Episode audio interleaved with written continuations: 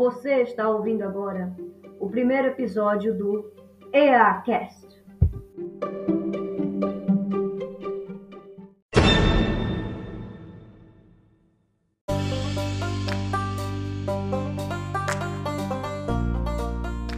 Hoje iremos falar um pouco sobre o extrativismo vegetal e o que isso tem a ver com o desmatamento.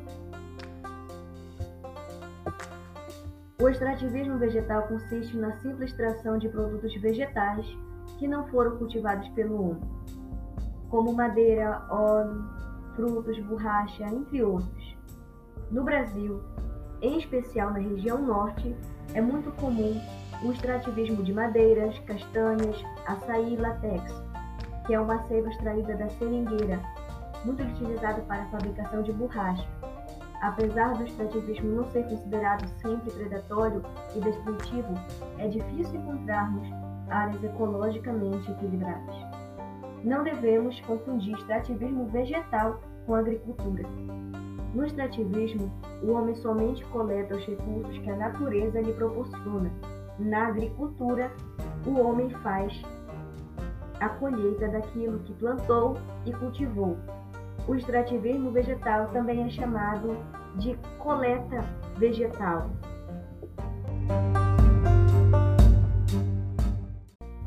As principais atividades econômicas do Amapá são o extrativismo mineral e vegetal.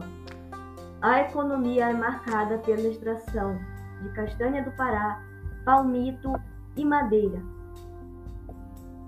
No leste do Pará, ocorre especialmente a extração de castanha do Pará, que é um produto muito valorizado no Brasil e também muito exportado. Segundo sogeografia.com, cerca de 80% da produção é destinada aos Estados Unidos e à Europa Ocidental. Os principais produtores são o Amapá e o Pará.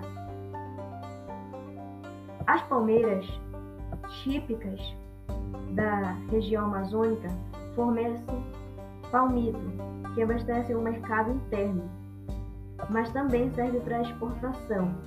A extração do látex teve importância bem mais significativa em seu extrativismo para o Brasil do que para exportação.